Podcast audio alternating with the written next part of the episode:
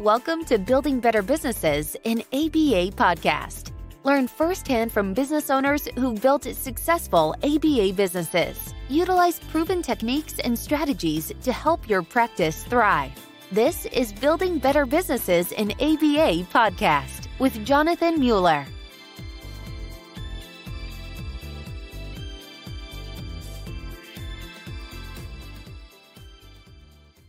Will is the co founder and co CEO of Ascend Behavior Partners and Element RCM. He spent his entire career in healthcare, first as a medical device engineer, then in healthcare services, and for the last seven years in autism. He's my business partner and an exceptionally smart, values aligned, and strategic thinker. And he's my unofficial therapist. So, Will, welcome to the pod. Hey, Jonathan. Thanks for having me. Um, so, Jonathan. man, I, yeah. Oh, what, first, before we get started, um, did I see some purple on your nails? I'm digging those nails. Oh, dude, guilty is charged. Guilty is charged. So uh, for all of the uh, uh, YouTube people watching YouTube out there, uh, I have uh, purple, a layer of purple with an glittery sparkle on top of it. I've got two daughters at home, a six and an eight year old, and one painted the left hand and one painted the right hand. And nice, um, some daddy daughter yeah, time. I love it. guilty. I love it. Right. Does your daughter paint your nails? She does sometimes, um, and uh, yeah, it's fun. Um, I try to roll with it. Uh, nice work, no, man. Nice work. I'm uh, impressed. Well, uh, thank you. Will. I, uh, you know, I'm, I'm, super stoked for this conversation. Um, you know, uh, and and I want to start. Let, us go back sort of before your autism services experience. Um, but you worked at DaVita, and DaVita is a Fortune 500 kidney dialysis provider. Um, and uh, and I'm really interested in what you learned at DaVita that translated to autism services. Absolutely. You know, we we you hear me talk about lessons that I learned and observations from um, that really well run organization. You know, um, for me, a lot goes back to my mentor when I first joined DaVita. She she was a um, senior director of our region overseeing um, dialysis centers. Her name was Jan Sheets, and she she was um, a very experienced nurse, and she had gone back to school to get her MBA and learn business terminology and operations. And she said on the very first day that I started at a center, if you care for your caregivers, they will care for your patients. And that has always stuck with me um, as an axiom in healthcare um, that w- without without your caregivers, your providers, um, you're really nothing. And so um, I, I know that when we started Ascend, um, one of our pillars was having our caregivers, our RBTs and BCBAs, um, at the forefront of our minds when it came to designing everything in the organization. You know, everything from policies to our systems to how we communicate, because that's really um, the most important thing is that touch point from the the RBT to the child or that conversation from a BCBA to a parent. And so that's something that I really appreciated. And folks like Jan and many others at DaVita really embraced. Um, another thing, too, mm. was culture. Um, so, cult, you know, DaVita is known from the outside as having a quirky culture. But man, like if you um, if it's for you, it's it's it's like home, and um, and that's what it was for me. Um, and even to this day, I can recite um, core values and and um, other sayings that um, I, I, didn't even like intentionally uh, work hard to learn or memorize. But after being you know in that environment and just seeing them uh, spoken every day, um, seeing them visually, hearing them, um, it just became ingrained in me. So, um, so I thought that was really well done, and it doesn't happen uh, by accident. You know, it happens with intention, and and I try to be a student with that um, every day here to send an Element. Mm.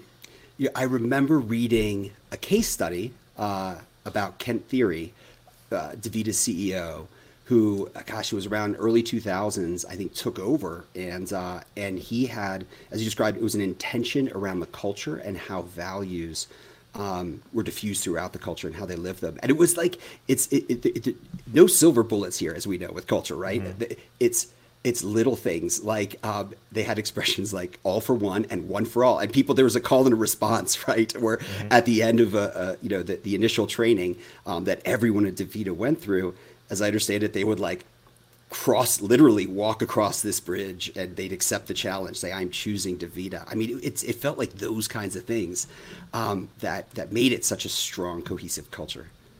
Yeah you know that, that that's right. Um, at the time when i joined DaVita was um, growing between 50,000 and 60,000 employees nationwide. And um, the majority of the employees were, um, were the equivalent of um, uh, registered behavior technicians.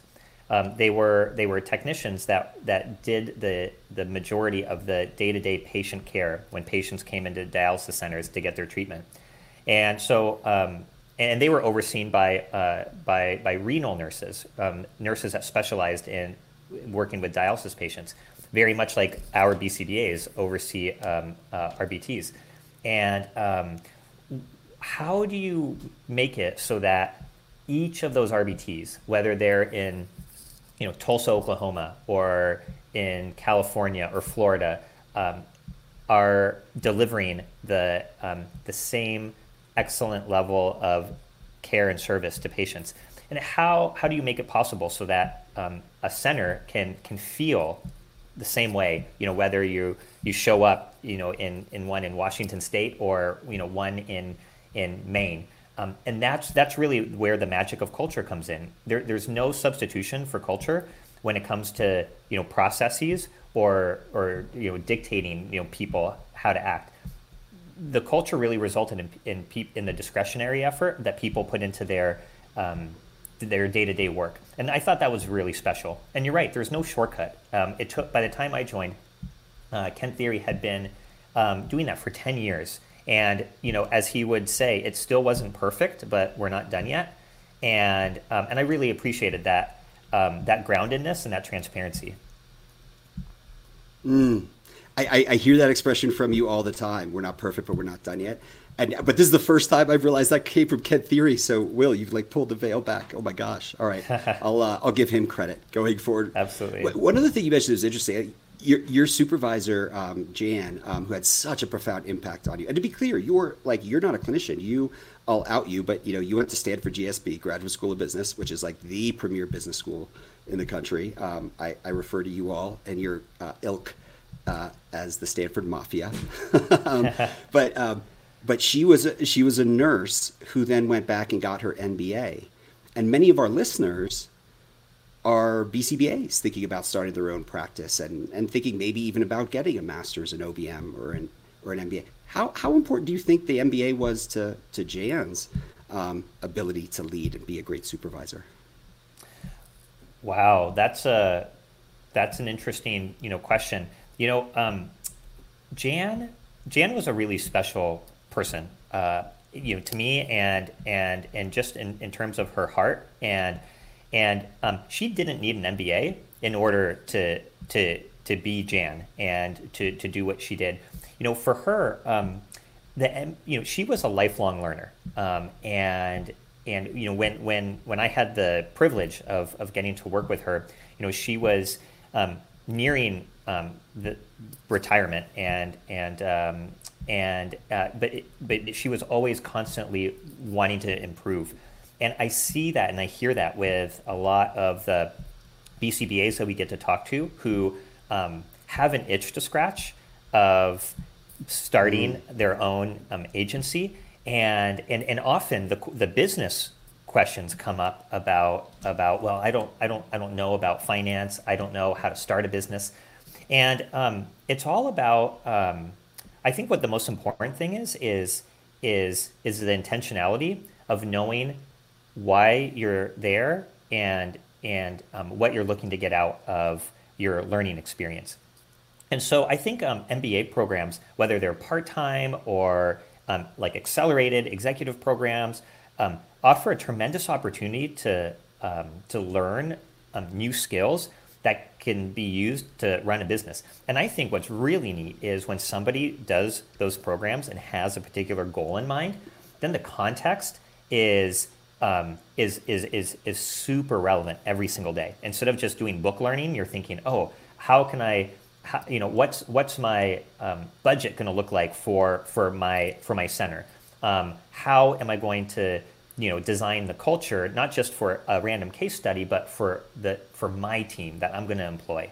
Um, and, uh, and, and, that's really cool. So um, I, I highly encourage it, but it's not the only path. I think another, um, another really uh, uh, successful strategy is um, knowing what you're good at, good at, and and doubling down on that, and then partnering with somebody who can provide those skills that you might not have, because learning those business skills like aren't isn't for everybody. And um, you know, I very much believe in the soar with your strengths uh, idea and mm-hmm. philosophy, and so. Um, and so rather than trying to learn something that's going to be, as I like to say, holding your nose while while you do it. Um, find somebody that you trust that matches your values, um, that has high integrity, um, because you're, you're going to.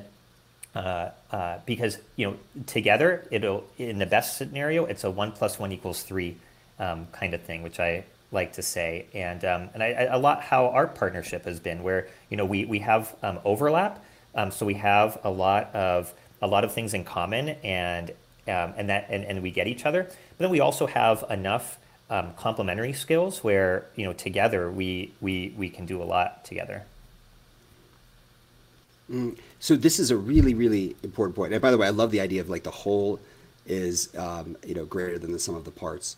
Um, I mean, you and I have literally been attached at the hip for what four and a half years now. I mean, some weeks, honestly, I spend more time with you, Will, than I do with with my wife, and my kids. Um, and and and we're in this unique co-CEO model that works really well for us at Ascend and at Element, but it's not for everyone, right? And so I think, um, what what advice would you have for someone who's considering maybe bringing on a partner um, and considering a co-CEO or co-director role?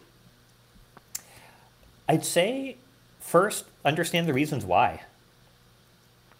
Um, so uh, it, it, it's good to have that um, whether it was a co-CEO arrangement or even just a traditional arrangement, um, not taking for granted the um, not taking anything for granted, and I think just starting from scratch and having frank conversations about roles and preferences, I think is uh, a, a, really good first step. And just like couples, no two situations are alike. So um, you need to have IOA first on um, on on on on on all the important details. And and you know, uh, in uh, in the um, counseling world, there's this um, idea of um, uh, that's based on empathy of understanding the inner workings of your partner and um, and and it's a way of understanding you know how they interpret information and how they perceive the world and, and make decisions and i think those are the most important conversations to dig into. And then and then the the the, the role titles and the structure i think that follows. Um, for us um, we were peers working together um, before before we started Ascend. And um, uh, you know we were looking to um, we, we we were questioning um, everything at the beginning not taking anything for granted wanting to be innovative. And what did we see when we looked at co-ceo models out there? We saw some really tremendous partnerships, some organizations that we um, were really impressed with that embodied culture um, and mission and values. And um, it was, uh, uh, they had leaders who could do what they did best and, and, and focus on that in the organization. And, um, and I think in many ways that encouraged a lot of collaboration elsewhere in the organization. Mm. And so, uh, um, so that worked for us. And, and I, I've been really pleased with it. I, I hope you've been pleased with it. If uh, I'm open to feedback, if you uh, feel otherwise. We're, we're, we're four and a half years in, and it's been extraordinary. one of the things I've really appreciated about you, and, and I think this is critical for anyone considering a partnership, is um, in addition to you know really having those frank conversations up front and um, trying to understand one another. This is a continuous effort of getting to know one another and how you can best work together. And so, you know, I know last year we we both did the predictive index, and that's something we rolled out across uh, Ascend to you know better pinpoint the behaviors and um, mm-hmm. uh, uh, of of different roles of the organization, including the co-CEO role. And then uh, you know we have we've had a long time business advisor, an extraordinary individual Ward Hendon, who's helped to be mm-hmm. uh, not a counselor or coach in the traditional sense of the word. He's just a wise dude, but he's helped facilitate conversations. And then most recently, we've done we've really dived deep into the disc, um, you know, the disc profiles. And you know, something I, I took away from that was, hey, you got to let Will be Will or let Jonathan be Jonathan. And so now we'll be in a meeting and we'll say something like that and we can chuckle and have a kick out of it, but it's so true. So I don't know that that idea of continuous learning and improvement has to be core to the partnership. A partnership is not a static place, just Absolutely. like an organization is not a static place. Absolutely. You know, one thing I appreciate about you is um, I can I can tell um, after we've done activities with the predictive index or with the disc, uh, I've noticed um, changes in how you'll interact with me, and um, I've I've I've I've tried to you know recognize it um, in the spirit of good feedback and reinforcement. So I just want to reiterate my thank you to you for that. But I, I remember the other day something came up, and um, you know maybe in the past it would have been something that we wouldn't have surfaced, but um, and I can't even remember what it was. It was something around communication, and and remember. Um, uh, it between us, it was comfortable to say, "Hey, you know what? Um, when you do that thing, it kind of like irritates me, but you know what? That's you. Like you do you. And um, I, I value the that that that we are not the same and that we do things differently. And um, and, and I'm and, and I'm willing to um, accept that more than my feeling of like oh like uh, I I I, uh, I, I wouldn't do it that way if it were me. And that's what I think makes for good partnership and, and just good teams. But it's hard um, it, it, it, it, I'd say that it, it worked once we gave it the time and space and attention that um, mm-hmm. that it needed. And I know both of us, um, you know, tend to be fast paced and, and, impatient, but when we gave it the, the time and space it needed, it really was magic. Mm. I, I remember that exactly. It was, uh, you know, when you've got a, an email to a group and there are a few people responding to it. I will almost always, when I res- before I respond, I will change the subject right. line so that it's so that so that it actually like calls out a topic or like a point I want to make in it. Which is I don't know. I, I have no idea where I got that advice many years ago, but I've done it. But I appreciate how that all of a sudden takes its total thread advice, like huh? out and you can't follow it. Someone did, so you know That's we're gonna have some more counseling around that. I, um, I, I, want to come no back uh, no to DaVita for a moment. Yeah, thank you, Will. Thank you. Also important to a good partnership.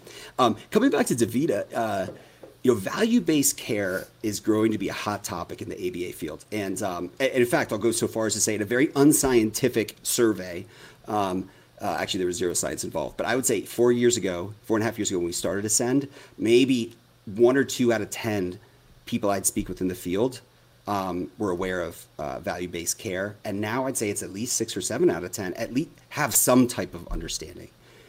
So this is a hot topic, and I want to ask at DaVita, what did you learn about the transition to value-based care, and particularly the challenges? Sure. Oh, I love this topic, so I'm going to do my best to keep my my answer short. And if you want to ask me follow-up questions, um, by all means. so um, I, I, think one of the most important things, and you, have heard me you know say this before, uh, is value-based care takes a different mindset than fee-for-service. Um, and that that's at every level of an organization. Um, that's for providers that are used to doing things in a certain way, usually siloed, because that's what their training was, and that's the environment they've always operated in.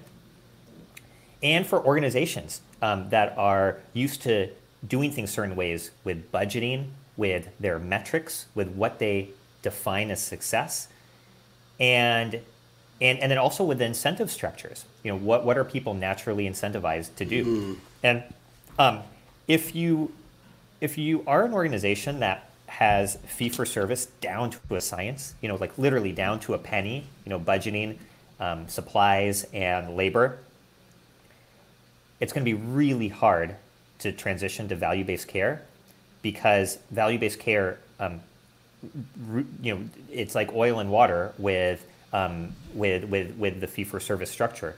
you know, it, it really necessitates um, uh, um, a completely different way that patients are um, managed clinically, of how providers um, interact with each other, of how um, outcomes are measured, and the financial metrics that are that are tracked.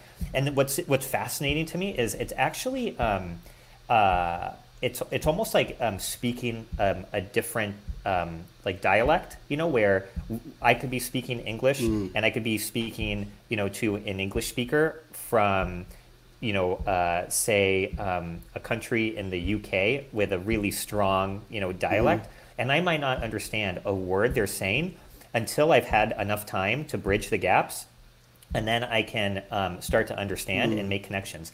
So, you know, the the um, uh, then the good news is this is is the, the, the seeds for success for value-based care, I think are often already there in provider organizations. So what do what are providers hungry for? They're hungry for collaboration um, with other providers. You know, I, I, mm. I, have yet to meet a provider that believes they can do everything that a family needs. But if offered the chance to collaborate mm. with a mental health provider um, who can help a family where, where they can't, um, they, they, they eat that up. Now, what they want is they want to make sure that if they do that, they can do it in a way that's sustainable. That's not going to result in a ding on their productivity, for example. Or um, mm. they're going to want to make sure that they can do it without having to, you know, uh, burn the midnight oil and, and do it off hours, when which is the only time that they can do it. But it, but, but what, what's possible is with with with this um, more integrated, you know, better care models, outcomes can improve and usually costs you know overall costs can go down and everybody wins um, but it's a really hard transition if it's not baked into your dna um, mm. so it's not just and, and I should clarify for the audience, value-based care means paying for outcomes as opposed to paying for each hour of that's service right. that's provided. Um, and so uh, what I'm hearing you describe is like, hey, this is not just about identifying the right outcomes, which is hard, a hard exercise in and of itself. Mm-hmm. It's not just about having the data. Um, it's not uh, just about having the right relationships with payers. There's an entire organizational mindset shift and um, almost like operating system that comes with that. Is that fair? Yeah, it, it totally takes a, a different mindset shift. And um, w- without without the whole organization embracing it and without support, you know, from leadership um, and the right education and training, um, it's like any other change initiative. It's um, unlikely to give you what you want, and the the risk. And I, I think I think I think healthcare providers have a responsibility here. The risk in, uh, especially leaders, the risk in this not getting done well is value based care, I'm getting a bad rap. Um, you know, so mm. I, I there, there, you know, there, there have been lots of, um, uh, there, there have been lots of examples where um, value-based care was attempted, and um, it, you know, with mixed with mixed outcomes, mixed conclusions, and um, you know, in in looking carefully at those postmortems and seeing, you know, what what can what can be gleaned from reflecting on the organization's experience. Um, often, the gaps are where the organization was still tied to a fee for service um, mentality, and. Mm. Um, and but the truth of it is there's lots of room for improvement for care you know we, we should be looking at outcomes we should be looking at um, at you know, at graduation rates. You know, if a kid enters the autism treatments world um, ready and needing care, um, ready for needing care, you know, how effective are we at helping them reach their like their highest potential um, endpoints and getting them ready for the next phase in their life? You know, whether that's the school system or a less restri- restrictive environment. I mean, that that's that that's the ultimate litmus test of the effectiveness of of our field. And Um, and I, I, think that's our that's the responsibility we have, and and what we promise, you know, parents and families when they come to us for care. It's you know, um, you needed help, and we are here, and by being with us, you're going to, you know, be better off the best way, um, the most you could have been, mm. Um, you know, from this. But that's um, uh, but but that's that's really hard, and that's really different than being process oriented and um, you know because mm-hmm. you you can you you you can do a lot of the right move you can go through the right motions and still not get the best mm. possible outcomes and that's where you know value-based care offers some really terrific potential is is it it, it creates an, an environment where um, you know either the integration of providers or the extra resources can be brought to bear and um, and and close those gaps to have more more optimal outcomes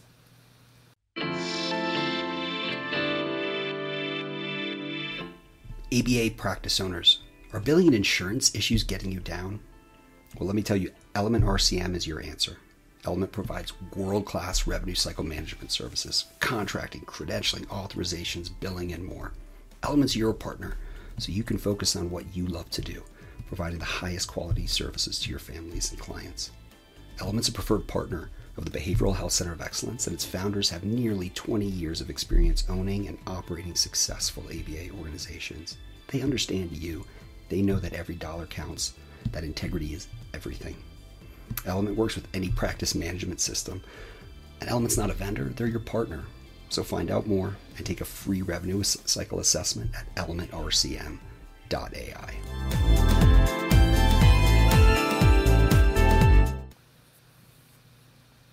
so powerfully said. Uh, yeah, those are extraordinary insights. And I think it's also important that we realize value based care is not like, oh, it's one thing or one model. There is actually CMS has uh, the Centers for Medicare and, and, Medicaid, you know, in DC has a very specific sort of ordered progression of increasing um, sort of reporting on outcomes mm-hmm. and increase providers being increasingly at risk.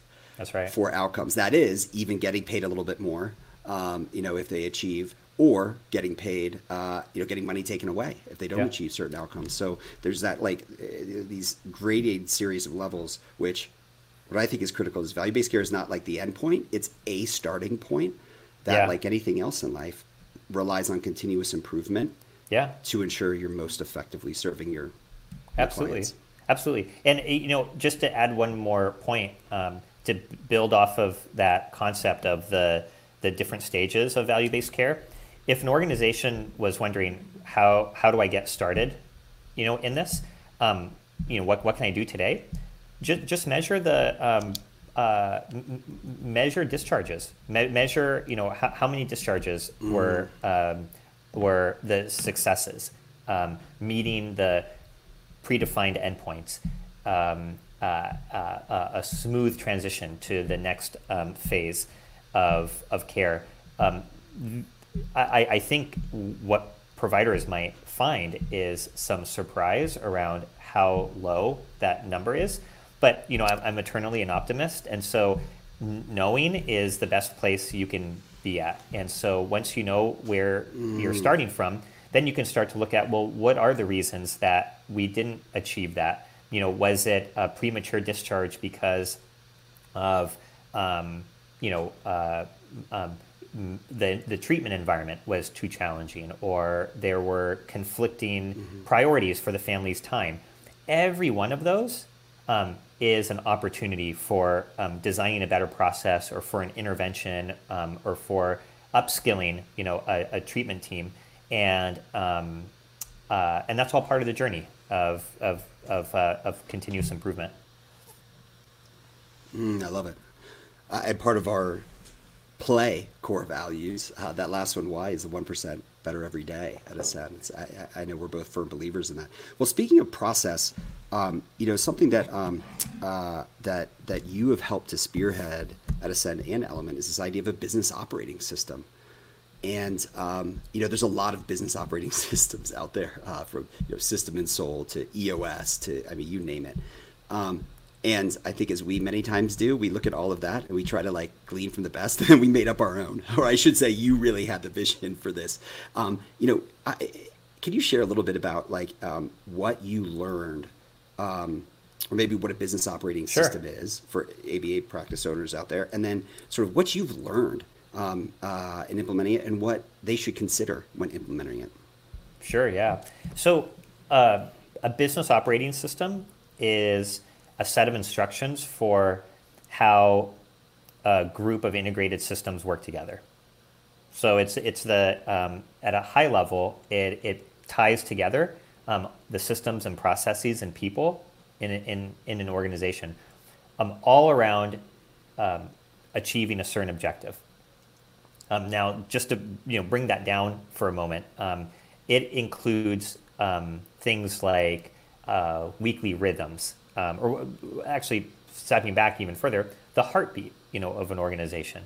Um, so, what what's the pulse? Um, what's the pulse look like at the executive team level? Um, whether that's a, a weekly meeting, a biweekly meeting, a monthly, you know, ops review, then um, and, and that that that that uh, that applies to every team. You know, what's the how frequently do we meet, and and when we do meet, um, what's the agenda that we cover, and what's the data that we review. Um, it includes things like structure. I mean, what's the org structure, and how do we make sure the org structure is designed to help us achieve our our objectives? Um, it it touches on um, scoreboards and metrics. You know, what what are the metrics that we want to be looking at? You know, often uh, like where a business operating system can be useful is there's no shortage of ideas and there's no shortage of people um, ready to roll up their sleeves and, and lean in and help. What it helps to do is it helps align everybody so that um, so that so that the wasted time and effort is is is minimized and there is the most amount of predictability and routine. And I'd say that what's been um, what what can be really hard is the discipline in in um, sticking with with a business operating system. The concepts are simple. Um, it's really the discipline that's the hardest part. And I don't know about you. I think you're better than me at this, but for me, it's like exercising. Um, you know, I I love I love exercising. I love working out and staying fit, but doing that um, three days per week, like per my plan, that's a little harder. Um, and and that's where my that's that's where I, I, I fall short, you know, more often than I care to admit. And so um, you know, so so you know, if I were to it, um, give somebody um, advice on what to do with a business operating system, I'd say you know it's actually less about picking the right one. It's it's more about uh, making sure that you stick with it with fidelity. And the good news is that um, you know with with the um, you know in our field working with BCBAs and others who um, uh, really love organizational uh, development and OB, um, uh, it's a natural fit. Um, and it's, it, it's, I, I, I see it as a common ground where you know clinical and business can can meet and see eye to eye around um, around what to do every day. So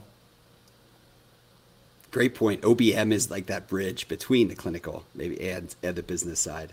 I like that well. It you know there's a I think there's also an important concept of like uh, shared language, uh, right? That it gives us, uh, and that's Right. freedom, right? A lot of times, like, I, don't, I, I always say this uh, from Brene Brown: "Is clarity is kind." So there's a freedom to that. But you have this great analogy. Actually, I don't know if it's great or not.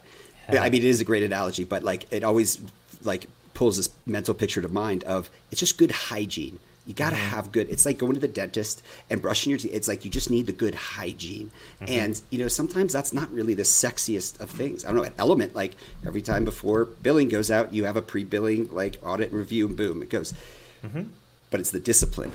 Absolutely. Continuing to do that, absolutely. yeah you, so you, you said it. You said it at, at element. You know we we say make your bed brush your teeth and where where where you know that that's so mundane and it's easy to it's easy to you know just not do it just because it's it's easy to not do. But where it's valuable is when the going gets tough, um, when things get stressful. And when things get stressful, having routine, having familiarity to fall back on um, can be extremely valuable because when things get busy, you know, our line of sight gets shorter and shorter. And before you know it, um, you, you can be in this paradigm of being behind from the moment you wake up in the morning, and that's a really stressful place to mm. be in. Mm. I've been there um, before, and and it happens when um, there ends up being so much to attend to that you you, you get overwhelmed and you and you stop being able to um, plan and think ahead, and then your time isn't yours anymore; it's hijacked, and that's that that that can really lead to a downward um, spiral, and you know work that previously was really reinforcing can can become punishing, and so uh, um, and so yeah, I think I, I really like you know your comment about um, it's good hygiene and and it's and that that's so true. And um, you know I would say um, I'm probably uh, two thirds um, uh, a good teacher on the topic and probably like one third of the way I want to be as a practitioner. But you know it's uh, um, it's a, it's we're on the journey and and uh, we'll get there. Dude you're not perfect but you're not done to channel Kent Thiry from I uh, what's um uh let's let, us let us chat about like uh, I think one of the things I really appreciate about you is you are um, just a lifelong learner and you're constantly reading books and uh, and even like delivering books to my door. I was like, Jonathan, you got to read this. So, what are like three of the best books or most like important books you feel like you've read uh, that uh, that you wanna you wanna share? Oh Anything. yeah, yeah. Well, and, and uh, by the way, I, I, I appreciate that we love sharing ideas and learning, and um, and I do have a very tall stack of books um, uh, from your recommendations. So thank you. Um, gosh, you know, uh, I, so I have I have some fun ones and some work ones. Um, you know, one that I call fun would be um, uh, Eleven Rings by Phil Jackson. So um, I, I I love I love the competitive aspect of sports. I love a good game, um, but I I I'm uh, like woefully behind on being up on on on uh, players and teams.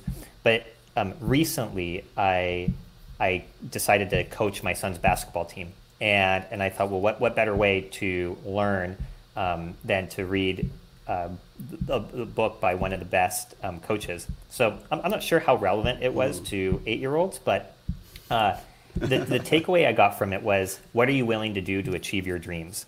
And it was basically a story about um, about what um, what what players and, and, and coaches and, and, and people involved with, with with with the sport what they were willing to do to achieve their dreams. And I think you know remarkable outcomes um, happen in remarkable circumstances, and it's and it's you know the, um, the the amount of practice you're willing to do it's it's most definitely skill, you know, but it's taking skill that's already there and then making it, you know, from good to great.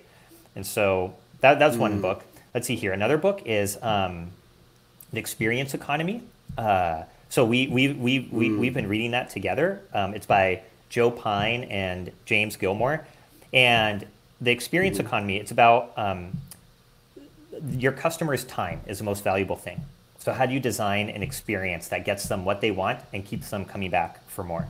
And and I love how they distill the um, distill it to to a science.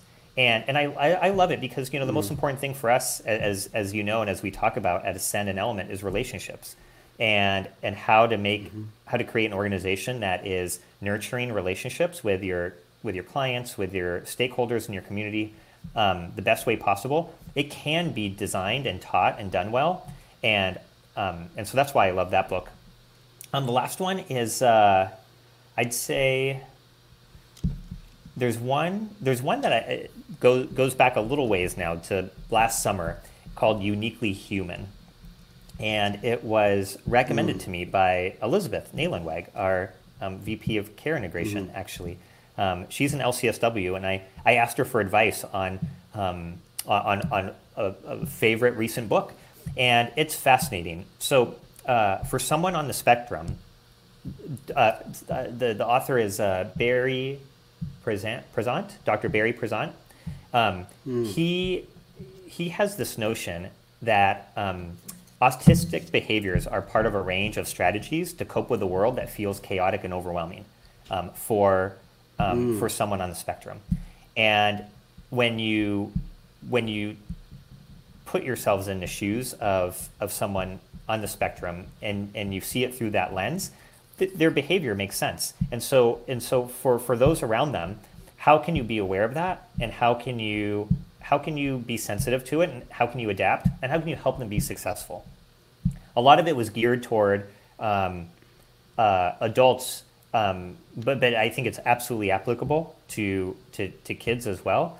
And you know, the one word that captures it is empathy. Is empathy. You know, what does the world mm-hmm. look like through um, somebody else's um, eyes? And and and th- that was that was just completely eye opening for me, and and um, and it's written really well, and um, I really recommend it for anybody who wants to understand, um, gain a deeper understanding of of autism. Oh, powerful man. Uh, those are um, those are fantastic books. I have not read Eleven Rings. I'm gonna have to do it, and I have not read um, that that last book that Elizabeth recommended. I'm on it. Um, well, what, I'll send one, it to you. one thing every well, I'll add it to my stack. I've got one about two feet high right now. Um, what's one thing every ABA business owner should start doing, and one thing they should stop doing? Uh, well, I, it's obviously hard to speculate, you know, where all um, everyone is at. But um, one thing you can't go wrong with in starting is um, talking to your teams, especially your frontline teams. Mm. That's where I think you have the chance to get some of the best learning on how things are going and what do people need.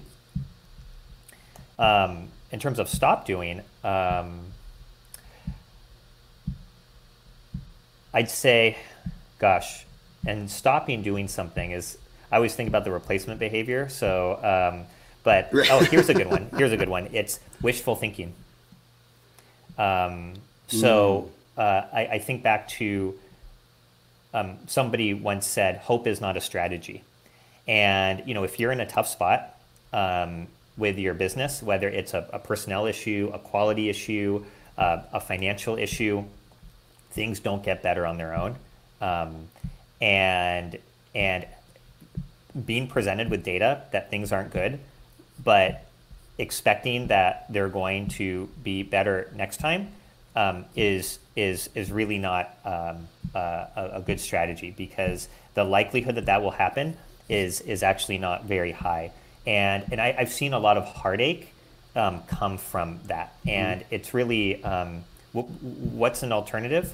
It's uh, grabbing grabbing the situation by the by the horns, as I like to say. You know, you know, giving it our full attention and just accepting, maybe accepting where things are, and, it's starting with acceptance that then you can um, begin to um, contemplate action um, and and you know new mm. thinking, maybe um, uh, and and that's hard, you know, because um, because it's when we're stressed that that that um, we feel most vulnerable, and when we're feeling most vulnerable is when we're often least likely to want to, um, you know, think outside the box. You know, we we tend to clo- close up, but um, stopping wishful thinking is really what has to happen before you can start um, accepting and moving forward with you know new ideas to actually have change. I mean, there are a lot of parallels to to life, so um, those would be my starts and stops. Right. I, that that that that wishful thinking or um, this idea of optimism bias is something I absolutely like struggle with. Uh, Danny Kahneman, in, in fact, the uh, Nobel Prize winner who wrote uh, "Thinking Fast and Slow," described this heuristic where you know we overestimate our mm. ability to shape the future, uh, particularly in the short run. Yeah. And it's something I found. And I think, as most entrepreneurs, right, who have this vision of creating an organization and fulfilling this need, you yeah. have to be this like undying optimist. And you have to measure that with the reality of look, hope is not a strategy. Uh-huh. I, I love how you described it. Start with self awareness, and that allows you to then like tackle the things that you, you can tackle. Well said. Well said. All right. So, Will, um, throw one question at me. Make me answer on the spot. Oh, um, all right. Let's see here. Um, if you could meet any world leader today, who would it be? Does it have to be a world leader? Uh, very, very broadly speaking. So s- somebody recognizable. Okay. All right. Um, I Jackie Robinson. Uh, Oh. And here's why. I think, yeah, I think, um, I mean, I think uh, uh, Jackie is like one of the um, greatest, not just baseball players, but human beings of all time.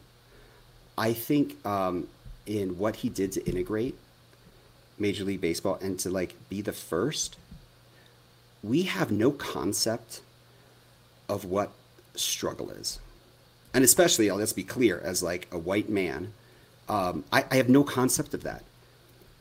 And we have no concept of what he went through and what he had to endure. And by the way, not just endure, but like to not like hit back, to not push back, to not shout back requires a level of um, sort of I don't know, being able to rise above it all, a clarity and confidence in who you are, and letting things like I, I- just I, I don't know, I, and I want to understand like if if we could each develop that kind of resilience that Jackie so brilliantly led the way on, um, it just feels like maybe our world would be a little bit of a better place. That's, That's, my awesome. answer. That's awesome. Nice work. Thank you. All right, Will. Yeah, a great question. So wh- where can people find you online, Will? Um, the best is um, LinkedIn or email.